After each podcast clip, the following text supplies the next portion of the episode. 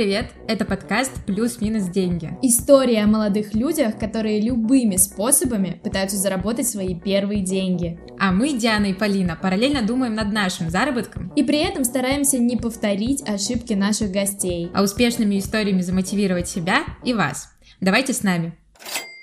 В моем понимании всегда химики, хи, вообще индустрия химии это что-то запредельное, что-то не поддающееся пониманию и максимально сложное. И мне всегда казалось, что если ты идешь учиться на химика, потом работать можно только на каком-то производстве, да, начиная от производства духов, заканчивая производством какой-нибудь ядерной бомбы. Мне так не казалось никогда. Я, я вот э, недавно Полине говорила, что, блин, это, наверное, так круто, сейчас все так развивается, и они там работают над какими-то инновационными проекты, проектами, там типа биохим, био-IT-технологии, как это все круто, наверное. А, я не могу себе представить, что интересного они там могут делать, но, наверное, они просто решают примеры. И, в общем, у нас сегодня в гостях человек, который может нам объяснить, кто из нас все-таки прав, Полина или я,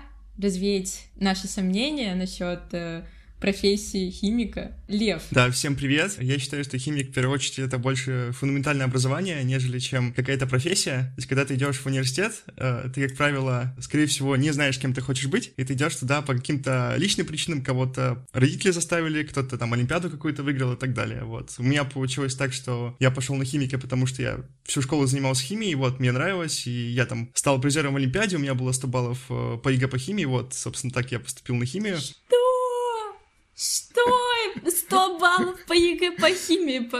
Диана не очень понимает, что такое ЕГЭ, особенно по техническим предметам, потому что она из Казахстана. Я, я, я уже понимаю, я уже понимаю, что такое ЕГЭ. Все, ребята, я, я все-таки мы там не на верблюдах ездим, у нас есть свое ЕГЭ, э, ЕНТ называется, и э, у нас тоже есть там и химия, и физика, и вот и, и все это для меня э, непонятно, для меня непонятен сам предмет. Типа вот мое представление о химии остановилось где-то на уровне валентности. Типа там 2-4 что-то там, все, я такая, ну вот это химия, я вымаливала оценку, хотя у меня все оценки были хорошие по этой химии. Кошмар, а тут 100 баллов, это ужас. На самом деле набрать 100 баллов по ЕГЭ по химии, то есть среди моего окружения было не так сложно, потому что у меня очень много друзей, думаю, наверное, человек 10 написала ЕГЭ по химии на 100 баллов, потому что у меня была такая тусовка в школе, вот, я учился...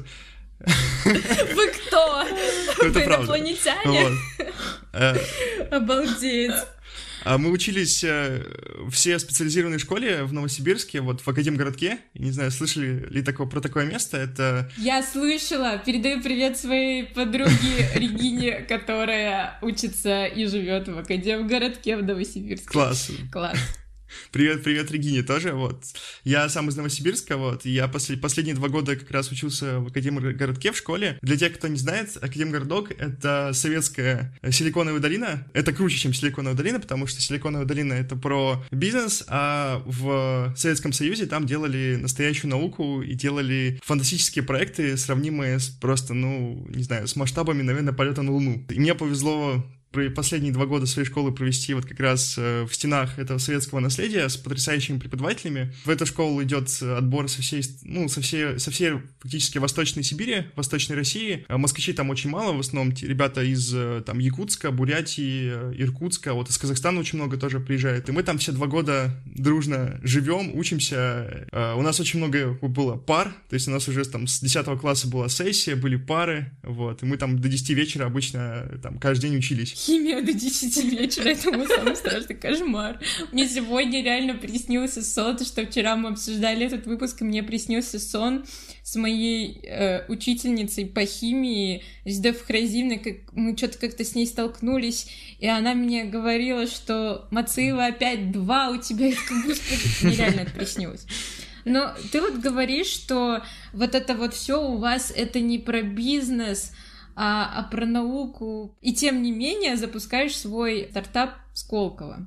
Вот, расскажи про него. Да, я немножко оговорюсь. Э, у меня мой стартап, который коллаб, это не проект Сколково. Вот, то есть я работаю в стартапе как наемный сотрудник. Я там э, как раз э, делаю науку и занимаюсь разработкой всяких инструментов. Вот, стартап называется Syntelly. Я в него попал э, на третьем курсе по объявлению фактически, потому что там на нашем факультете вывесили объявление, что требуется разработчик такой-то, такой-то. Э, вот, я пришел, пообщался, оказалось, что все те, кто в этом стартапе, они тоже закончили э, химический факультет, вот, и так получилось, что меня взяли, я там уже, получается, вот почти два года там работаю. Что это за стартап, что вы там делаете? Там было написано просто хемоинформатика э, с машинным обучением или маш... Диан, не пытайся. Давай сейчас послушаем Льва. Все абсолютно правильно. Вот мы занимаемся, да, именно э, вот сейчас очень такая тема на хайпе. Это вот нейронные сети, машинное обучение, искусственный интеллект, там что искусственный интеллект захватит мир. Мы занимаемся тем, что мы применяем э, нейронные сети, э, алгоритмы машинного обучения непосредственно в химии. То есть мы по факту э, сидим за ноутбуками, то есть мы не настоящие химики, которые ходят в халатах там и синтезируют различные вещества. Мы химики компьютерные, то есть мы сидим за компьютером, пишем код, много кода, э, чтобы как, э, облегчить жизнь химикам, которые как раз делают э, различные синтезы. Если говорить как бы более терминологически научно, мы занимаемся тем, что мы позволяем прогнозировать многие свойства соединений, мы позволяем там вычленять химические молекулы из научных статей. Вот это делается все с помощью нейросетей, то есть мы стараемся применить самые современные технологии именно к, вот, к химической науке. Когда я услышала словосочетание машинное обучение вот в связи с химией, у меня сразу аналогия в голове сложилась с компьютерной лингвистикой, когда, по сути, лингвисты-программисты стараются обучить компьютер каким-то новым языкам, распознавать новые языки, синтезировать новые языки, там, э, переводить что-то и так далее. Правильно я понимаю, что в химической сфере это то же самое, только вы учите компьютер делать какие-то модели соединений, модели модели каких-то реакций, как ты уже сказал, прогнозы и так далее. Да, именно все так. Очень хороший пример с, э, с языком, потому что ровно те же модели, которые работают э, с языками, естественно, они работают и в химии. То есть, например, если мы представим перевод с английского на русский язык, то мы также можем представить это как химическую реакцию. Ты учишься на химическом факультете, э, химфак МГУ, а где ты научился программировать? Изначально, когда я приходил на химический факультет, э, я вообще как бы, ну, стремился научиться программировать, потому что я считал, что люди, которые программируют, они могут каким-то образом э, строить крутые продукты и вообще управлять миром в каком-то роде. Я подумал, что, блин, круто, если можно применить программирование в химии. Вот. Я пошел в специализированную группу, у нас есть такая на химическом факультете. Там научили меня каким-то основам программирования. Потом я поехал э, в Сириус э, на саммит молодых ученых. Там как раз по направлению искусственный интеллект, в котором я тогда еще ничего абсолютно не понимал. Про возможности Сириуса мы рассказывали в нашем предыдущем выпуске где Саша, девочка, работающая в IT-компании, рассказывала, как она тоже ездила в Сириус, э, как она тоже заряжалась от э, общения там, и, в принципе, мы поднимали тему девочек в IT. Если вам интересно, обязательно послушайте, а мы продолжаем. Вот, видел, что сколько, сколько очень много умных ребят, и подумал, что, блин, если я так дальше э, ничего не буду понимать в этом, при этом буду хотеть им заниматься, наверное, я сильно отстану от мира, и вот начал усиленно заниматься, там по книжкам, по курсам, э, по каким-то видеоурокам, по заданиям, по соревнованиям, вот. И самостоятельно все вот это, наверное, за почти три года этим занимаюсь самостоятельно. Как наемному работнику там тебе же, получается, платят, верно? Да, да, да, да, мне платят, платят. Я там, моя должность называется младший научный сотрудник. По-советски. Если на английском это переводится как junior researcher, поэтому вполне себе. Ну вот тебе нормально тебе звучит.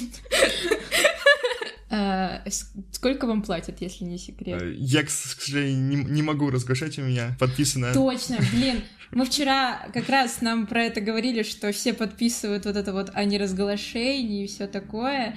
Слушай, мне еще мой бывший одноклассник, эм, ну, поделился такой болью, что очень сложно с, получается, работой, когда ты наемный сотрудник технических специальностях. Ты как-то либо пробиваешься, типа, там, через связи, а, либо прям очень сложно нужно выбиваться. Это правда? Ну, как бы мы, конечно, послушали про то, что ты увидел объявление, подался и попал, но все же, вот, может быть, на опыте твоих друзей, твоих однокурсников.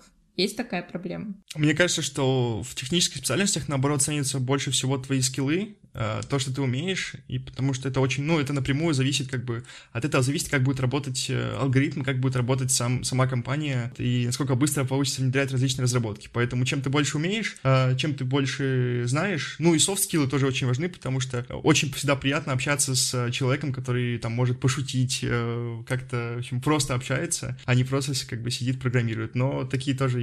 Вот. Мне очень повезло с командой, на самом деле, у нас небольшая команда, это все как бы бывшие выпускники э, химического факультета, но они меня старше на 10 лет. Ты самый молодой там. Я очень благодарен за то доверие, которое мне оказывают, потому что, ну, достаточно много дел, э, много всяких вещей, к чему я там научился. Как, мне пришлось осваивать с нуля. Как бы есть э, какой-то базовый уровень доверия, чему я очень благодарен как бы своей команде. А что ты сделал для того, чтобы тебя, такого молодого, взяли в команду таких уже опытных взрослых ребят? Ну, то есть, был, есть какой-то секрет, или ты просто пришел, поразил всех своими знаниями, умениями, и тебя такие, да, конечно, Лев, приходи и работать. Э, я бы не сказал, что я поразил всех своими знаниями умениями, я думаю, что просто, в принципе, э, такой как бы персонаж, как э, химик, который занимается машинным обучением, встречается редко в мире, а в России подавно. Таких людей, ну, у нас даже есть такая шутка, что это самый, самый редкий покемон.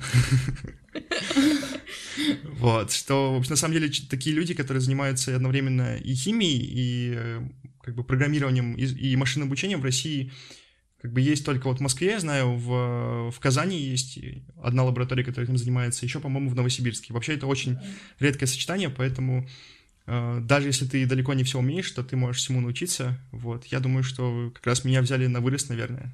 не знаю. Готовят себе достойную смену. Класс. Вот, ребята, мы нашли для вас сферу, где практически нет конкуренции. Спрос есть, а таких специалистов мало. Да, спрос, спрос огромный. Ну да, только надо химию знать и программирование, а так, конечно, конкурентов Да, всего-то, всего-то.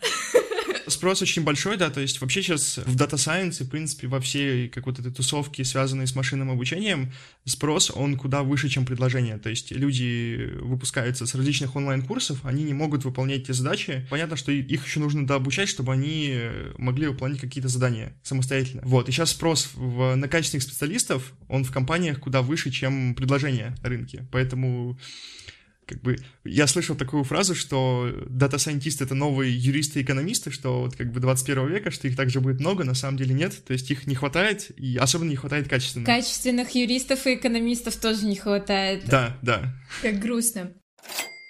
Расскажи нам про свой стартап. Мой стартап называется Collab. Мы его сделали, наверное, совсем недавно. Вот, мы еще официально не запустились. То есть мы делали предзапуск буквально в марте. Он основан на нашей боли, боли молодых ученых, в том, что в России очень сложно молодому ученому найти себе нормальную научную лабораторию не по связям и не по знакомству. У нас вся научная система, она достаточно с точки зрения IT старая, потому что, ну, исторически так сложилось, что первый интернет, он пришел, если мне не изменяет память, в Курчатовский институт, и все, все научные сайты были сделаны в 90-х, вот. Из 90-х они никак не обновлялись. То есть информация о ученых, о лабораториях, о том, чем они занимаются, не, она не обновляется там буквально, ну, десятки лет. И когда наступил карантин, а нужно было многим нашим ребятам искать себе лабораторию, а делать это онлайн с такими сайтами было невозможно, вот мы с моим товарищем, с моим напарником с моим очень, очень хорошим другом Никитой Буряком, а, он мой, кстати, одногруппник тоже, а, решили сделать платформу, которая бы позволяла соединять э, молодых ученых и лаборатории научные. Мы были бы посредниками между научными лабораториями и молодыми, молодыми учеными, вот. Но сейчас уже сделали там какую-то пер, первичную базу научных лабораторий, ходили там, договаривались с многими ножками, то есть, или там писали на почту. У нас на сайте сейчас 20, э, 21 лаборатория. Сейчас мы э, идем уже в другую плоскость, то есть мы подумали, что вообще было бы круто сделать платформу для научной коммуникации в глобальном смысле, в российском, то есть чтобы всю, всю науку российскую, которая на самом деле очень прекрасная, просто у нее не хватает э, возможности на пиара и на маркетинг, чтобы сказать, что сказать, насколько они классные. Вот, мы решили сделать такую платформу как бы для людей, чтобы они могли там, для молодых ученых, для обычных ученых уже не молодых, чтобы они могли там взаимодействовать. Вот, сейчас мы занимаемся тем, что мы реализуем несколько, много функционала, мы сейчас будем вводить э, что-то подобие научной соцсети, в которой человек мог бы э, разместить свой профиль ученого. Это такой симбиоз многих соцсетей, LinkedIn. LinkedIn для ученых, е. Да, да, то есть адаптированы на российские реалии. Сейчас мы как раз над этим работаем, чтобы люди могли находить себе из научной сферы работу в индустрии, могли находить себе э, лаборатории по вкусу и так далее. Вот, то есть у нас такая многофункциональная история. Масштабно, масштабно. Вопрос на общую эрудицию, ну, для нас, и, в принципе, на то, чтобы лучше понимать, как это все устроено. Вот ты говоришь научная лаборатория. В моем представлении это помещение с кучей колбочек и всяких э, реактивов. А по факту это же, ну, как, это отдельные институции или что вообще такое научная лаборатория в современной России? А, научная лаборатория — это группа как правило, которая занимается каким-то общим направлением исследования. Она принадлежит какой-то более глобальной структуре, то есть, например, лаборатория может быть в научном институте, она может быть в университете, то есть там в, в МГУ, в Вышке есть свои лаборатории. У них главная цель, что они занимаются именно какой-то тематикой собственной. Вот это их отличает от других лабораторий, то есть разные лаборатории занимаются разными тематиками. То есть, по сути, ваша площадка дает возможность ученому, который хочет развиваться в определенном направлении, выбрать из списка то, что подходит ему, ту, ту как бы группу людей, которые занимаются определенным направлением, и как-то попытаться с ними сконтачиться, предложить э, себя и как-то, возможно, трудоустроиться к ним, правильно? Именно, именно так, да. То есть у нас и на сайте есть чат, как вот на Airbnb или как э, на других платформах, где договариваются люди.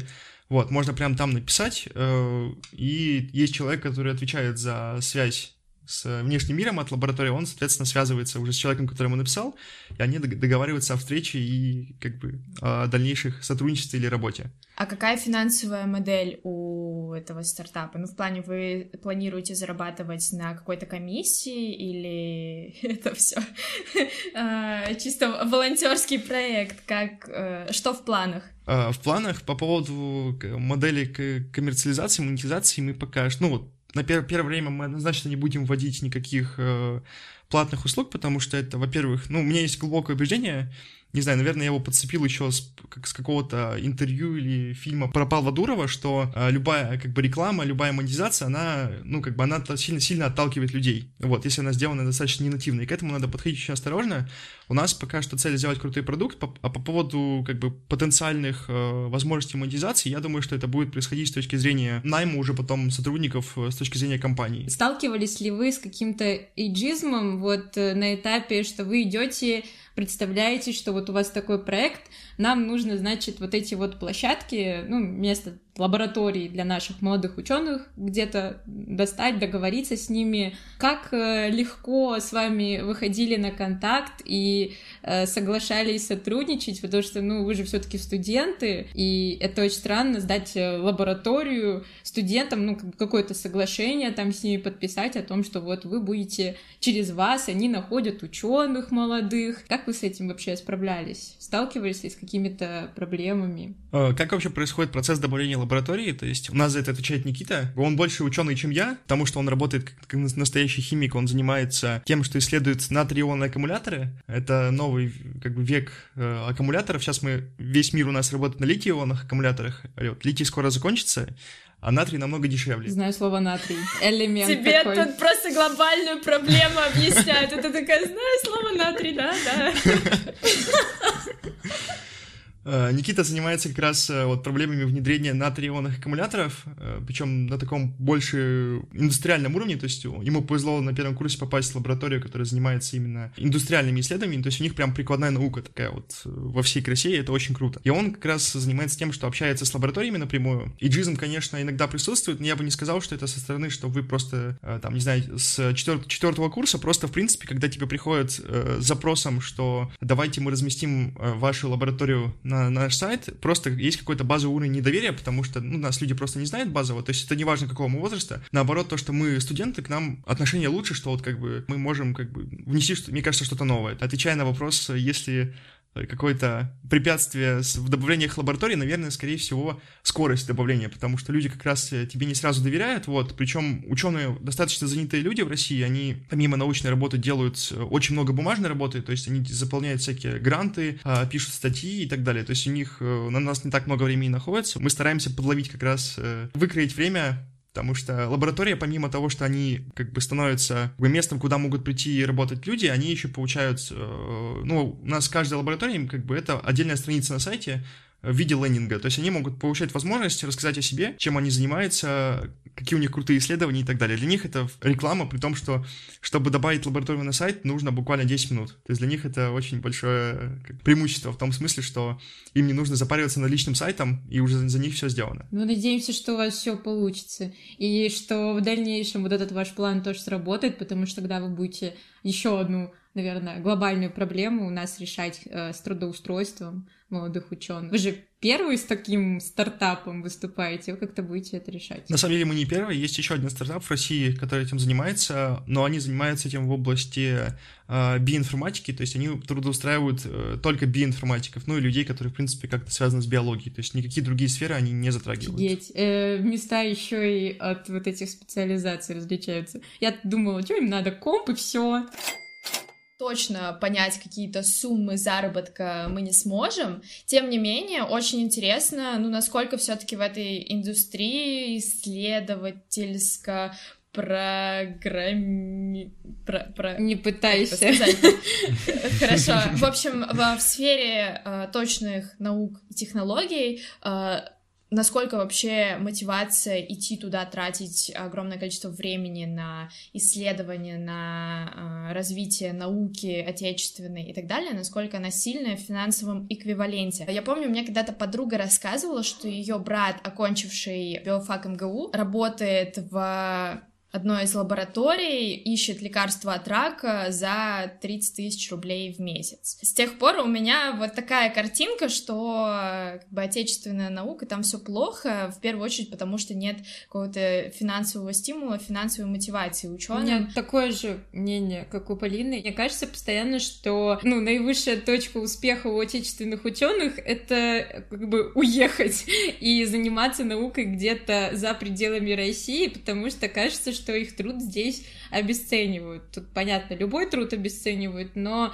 почему-то кажется, что вот труд ученых, он вообще вот копеечный какой-то. Лев сидит и хитро улыбается. Наверное, он сейчас развеет наши представления или, наоборот, подтвердит. Что скажешь? Правда это или нет? Я могу сказать, что вопрос, опять же, он контровершил, потому что это смотря чем ты занимаешься. То есть, если ты действительно работаешь э, на ставку ученого, Э, в различных исследовательских институтах, то действительно у тебя небольшая зарплата, это правда. Но ученые живут в России не на зарплату, они живут на гранты, которые они выигрывают. То есть э, как происходит вообще жизнь ученого. То есть у него есть какая-то научная работа, и для того, чтобы ее выполнять, он э, подает заявки на гранты от нашей страны, они получают эти деньги, и на них, э, собственно, делают исследования и платят себе зарплату. То есть та ставка, которая есть ученого в лаборатории, там, ты сказала там про условные 30 тысяч, да, Э, это действительно имеет место быть, но помимо этого ученые еще получают, э, то есть много надбавок. Но в Москве, в Москве ученые получают нормально. То есть если ты ученый уже достаточно не молодой, то есть ты получаешь нормально и вполне можешь э, там обеспечивать семью, себя и так далее. Но у молодых ученых, как правило, вообще нет никакой зарплаты. Если они работают в лабораториях, они работают за как бы научные статьи, за работают за опыт и за навыки, потому что все оборудование, на котором они работают, оно стоит огроменных денег, и каждый эксперимент, он стоит э, просто гигантских сумм. Э, если говорить о том, где ученые в России получают однозначно хорошо, вот, это, собственно, Сколково. Надо понимать, что есть Сколково, вот, и есть Сколтех. Вот Сколково — это деревня и это технопарк, где располагаются стартапы, а Сколтех — это университет в, этой, как бы в этом месте. И в Сколтехе магистры и аспиранты, у них, э, ну, там, стипендия достаточно хорошая. То есть, насколько мне изменяет память, магистрская стипендия в Сколтехе, она где-то около 40 тысяч рублей, а аспирантская стипендия, по-моему, от 70 тысяч рублей выше.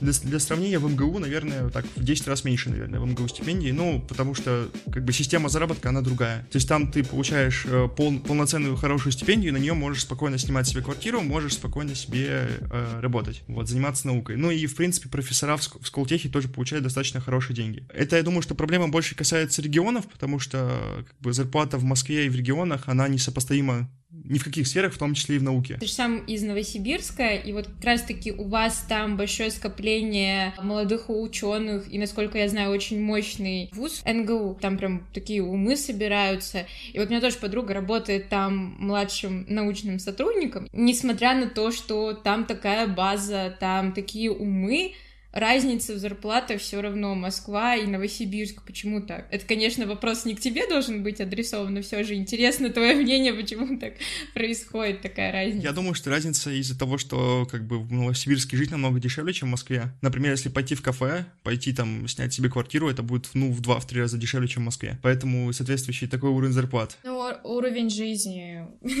как и везде, влияет. Там же вот эта ядерная физика, вот это все, и они такие вроде вроде как копейки по сравнению с вами получают. Ну, по сравнению, по сравнению с Москвой, действительно, действительно правда. Ученые, как правило, везде стараются подрабатывать. Редко я встречаю чисто ученых, которые работают только, только в науке, вот, и больше нигде. Как правило, у них еще есть какая-то подработка, или они идут работать в, в компании. Очень многие ученые совмещают работу в своей лаборатории и работают, например, в компании по схожей тематике. Ну и в компании платят им намного-намного больше, и это вполне себе хорошие деньги. А представляете, если бы достаточную зарплату платили вот чисто в лаборатории, в научной деятельности, какие бы прорывы в науке могли бы уже совершать наши ученые? Вот только хотела сказать, это же было бы круто, что, чтобы ребята концентрировались вот только на этом, чтобы они у себя там в своем академгородке закрылись и и, постоянно у них там были какие-то разработки, разработки. Надо сказать, что у нас потрясающие умы в России, то есть количество,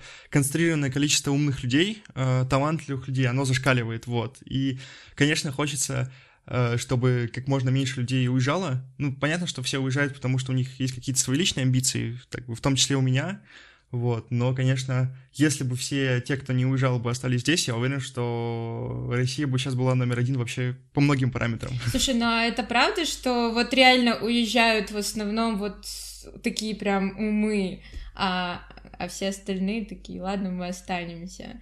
Просто не знаю, как не посмотришь какой-то специальный репортаж Дудя, так все, все валят, все ученые там уже уехали, в России никаких возможностей нет, они все уехали. Мне кажется, что в России сейчас, ну, в 20, наверное, первом году, э, особенно с ситуацией с пандемией, э, нереальное количество возможностей, которые можно реализовать людям молодого возраста, намного больше, чем за рубежом. То есть, ну, за рубежом, давайте будем честны, что делают себе карьеру люди с, намного выше, чем среднего по уровню интеллекта. За границей ждут людей с выдающимися способностями. Вот, у нас можно в России э, любому человеку, если у него будет достаточно мотивации, сил, энергии, э, достичь, в принципе, сейчас чего угодно, занимаясь абсолютно в любой сфере, мне, как мне кажется сейчас. Особенно в Москве. То есть в Москве я просто каждый день, когда просыпаюсь, я, не знаю, меня поражает шок, насколько того здесь, сколько много возможностей. То есть ты можешь заниматься чем угодно. Все люди концентрированно находится здесь, и ты можешь там буквально там в два рукопожатия познакомиться с, там, с каким-то крутым человеком, который бы тебе помог в твоей области и так далее. То есть я, конечно, большой сторонник того, что в России есть, есть куда развиваться, да, но если мы говорим, например, о стартапах, о больших деньгах, то понятно, что если э, человек делает стартап, который основ...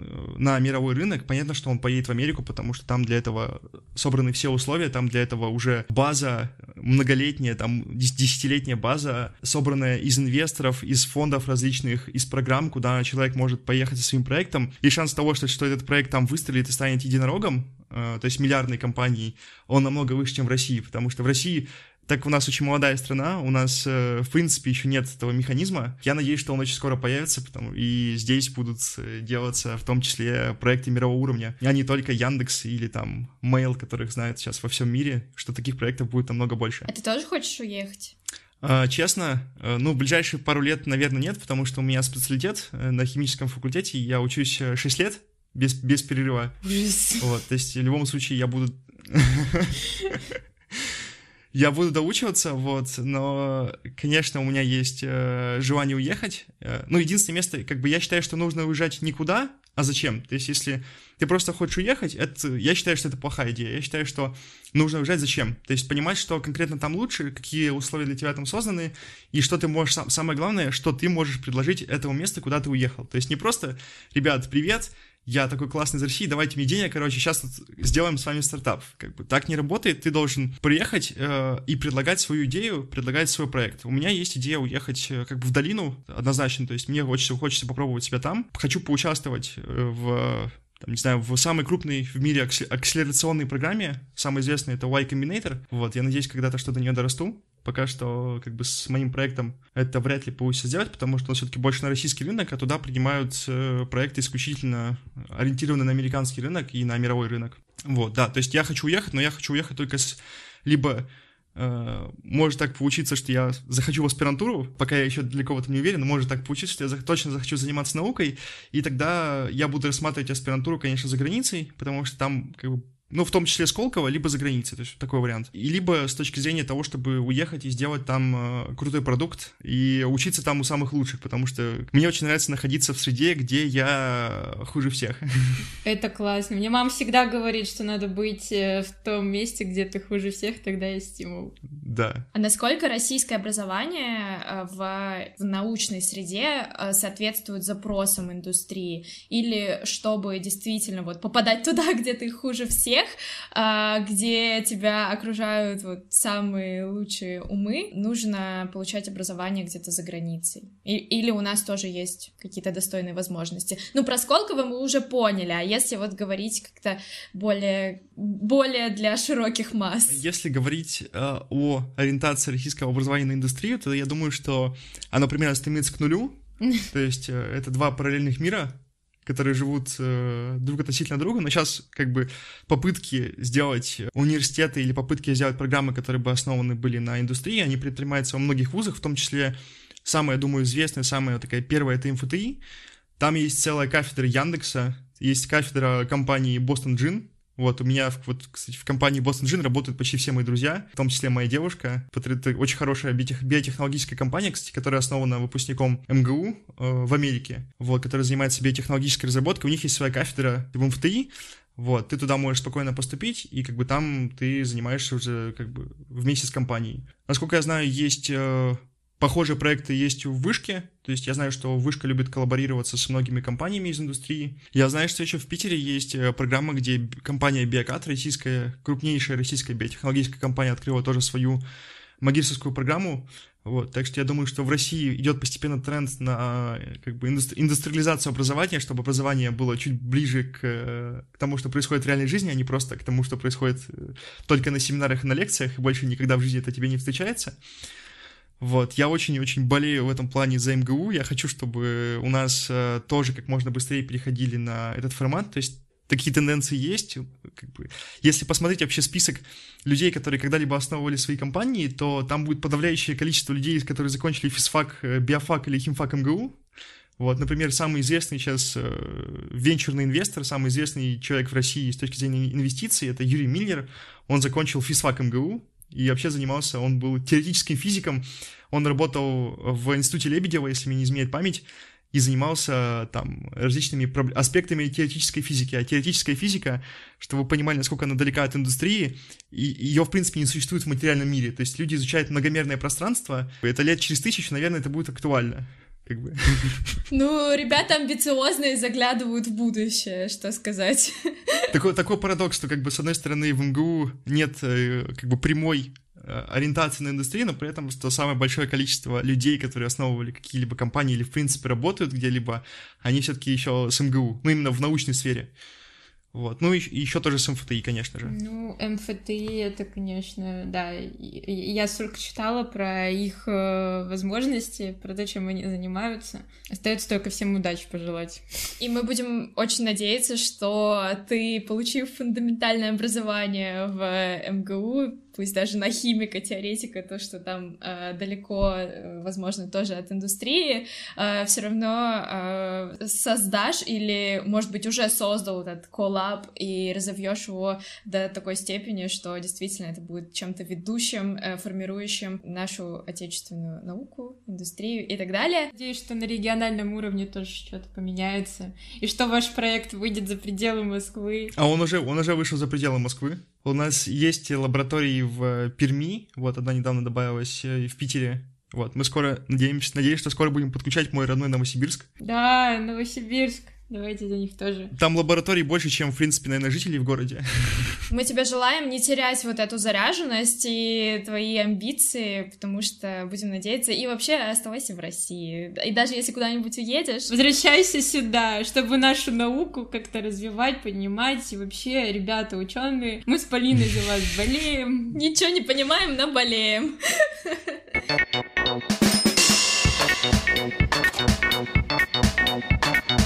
Друзья, спасибо, что подписываетесь на нас на подкаст-площадках, на Apple подкастах, на Яндекс Музыке, на Кастбоксе, на Google подкастах и на всех остальных.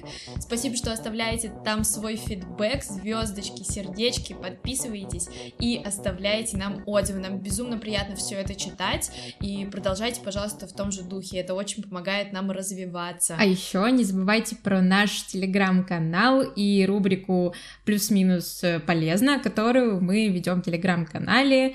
А, мы очень рады новым подписчикам и там, и очень рады вашим историям, которые вы можете нам присылать, э, как, например, вот эта история нам попала благодаря нашей предыдущей героине Саше, чему мы очень рады и благодарны. В общем, да, подписывайтесь на нас на всех площадках телеграм-канале, на наши инстаграмы. А все ссылки вы найдете в описании этого выпуска. Всем пока-пока.